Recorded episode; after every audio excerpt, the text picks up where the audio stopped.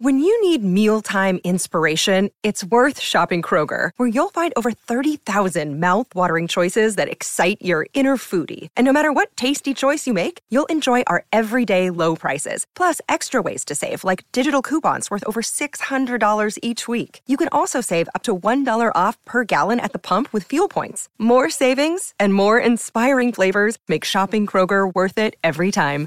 Kroger, fresh for everyone. Fuel restrictions apply. Hail Varsity Radio is live. Now, back to Schmitty Schmitty's a great guy, but he don't have a brain. and Elijah You want me to speak? When I point at you, yeah. on Hail Varsity Radio. Back with you. We're winding down hour one. It's Hail Varsity presented by Currency. Chris and Elijah. Fake Will Bolt chimes in and says, Next time you're heading through Valentine, the Pepper Mill is a really good small town bar to hit. And uh, I love that. I like between Chinese restaurant suggestions and uh, small town Nebraska bars, we have quite the food and drink options. Yeah, we're getting our money's worth in a free shout out Monday. Something like that. Uh, we ought to kind of carry that through uh, the football seasons. 489 1240, 489 1240. Uh, Todd wanted me to, to know that third and nine, a lot of times it was third and nine was due to penalties, quote, dummy. Yeah, I, I, I get that. There were penalties, especially in the 2021 season. Let's not kid ourselves. There wasn't a great first down run or second down run, even though Nebraska would try a lot of times. Third and nine, I would say it'd be 50 50. A lot of the uh, the long down and distance for Nebraska football the last few years on third down was due to inadequate run game. Mm-hmm. But I do concede that, yeah, penalties for sure were problematic. And that's one thing that's been swept under the rug a little bit. Maybe people just don't think about it. The fact that Nebraska actually did better than their opponents last year in terms of penalty yardage and, and penalties. Like there's going to be penalties in football. That's how it goes. Uh, but the fact that Nebraska was better than their opponents in the penalty department last year, I think would surprise a lot of people. It's- something that nobody talks about. Nebraska It- it did, got- in fact, get better, better. with the penalties last season. If there's one thing you can say, it's mostly following the regime change of Frost. Nebraska was pretty clean. They played pretty clean football following that. So I'm not saying we need to disregard penalties as being something to, to watch out for in year one under Rhule because it's a new coaching staff and maybe you haven't focused on that. But Nebraska did, in fact, clean up the, the penalty area of their game last season. So we hear from Matt Rhule on Saturday, went down to post scrimmage and uh, listened to coach. And the good news is, is uh, Teddy should be good to go. That sounds uh, very good for Nebraska football. Uh, you also have Marcus Washington that's on the way. But overall, from an injury standpoint, those were the, the two bigger nuggets for me.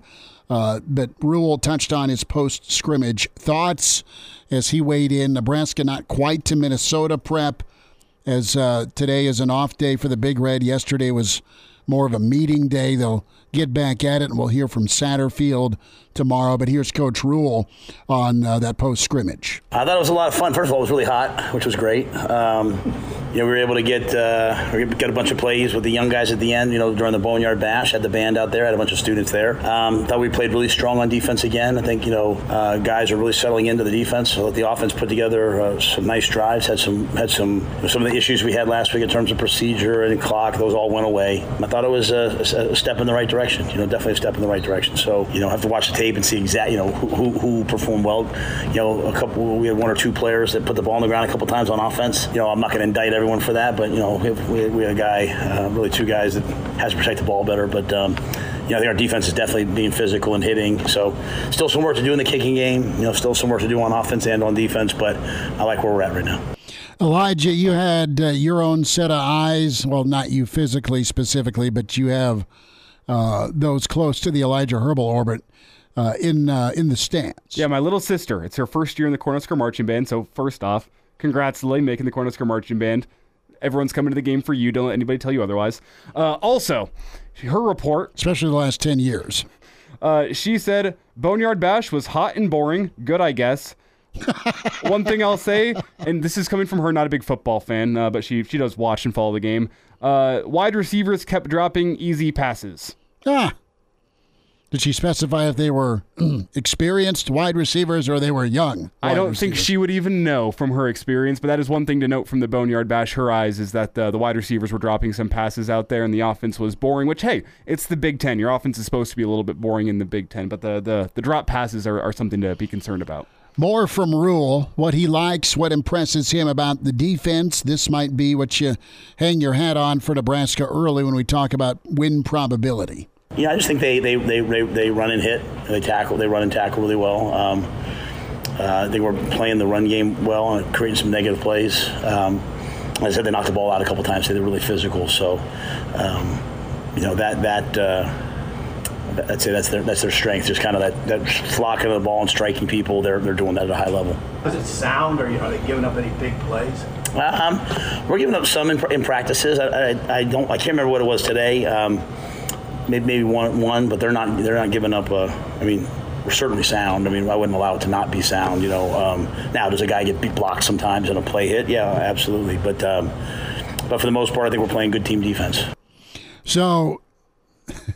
I don't expect this defense to have to be 09 good, nor can they be 09 good from a personnel standpoint, at least on their face right now.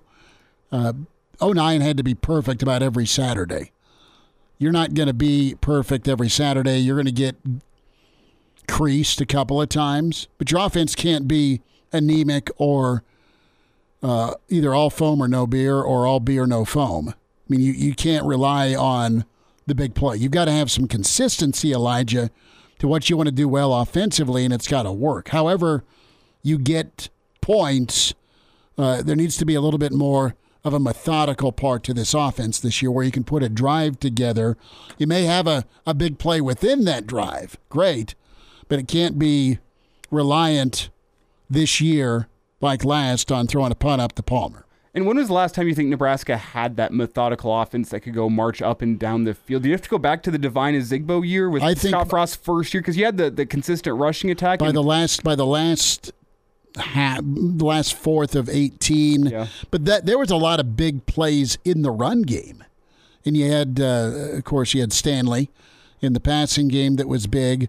You had just a, a great mix when we go back to the uh, the, the Taylor era of Ameer being able to rip off a big run, or even you know Tommy's first year or second year, where you could find a Kenny Bell or an Enunwa, or you'd have Ameer break one off. I mean, they they had a lot of really good talent. And I think you have to go back to the Pelini years to be the last time you could feel like Nebraska would consistently get to second and manageable. Well, they were they were scoring 35 a game I, uh, in the Big Ten. And but like that's the last time. Like more often than not, Nebraska on first down is going to find a way to get to second and less than seven. Sure. That was probably the Pelini years. The last one I have to go back to, or maybe the 2016 year. They they had an offensive line and a running back that could go get you third and three. Mm, funny how that works. Funny how having Period. an offensive line and a running back gets your uh, gets you methodical offense in the Big Ten. Let's talk about Sims and turnovers. Coach Rhule addressed it.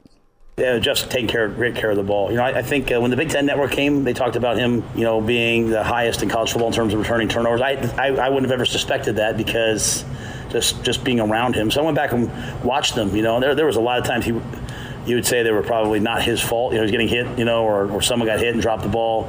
I think Jeff's taking great care of the ball. Um, it's a fine line, right? Like you know, we talk about the toxic battle here. It's an old Brian Billick stat. You know, we want to we want to win the turnover battle, but also win the explosive play battle. So we can go out there and go into a shell and not not turn the ball over ever, but you know, go three and out. It's the same thing, right? So um, we want to be explosive, and I think Jeff is learning that line of when to be explosive, when not, um, when to take a chance, and when not to. So.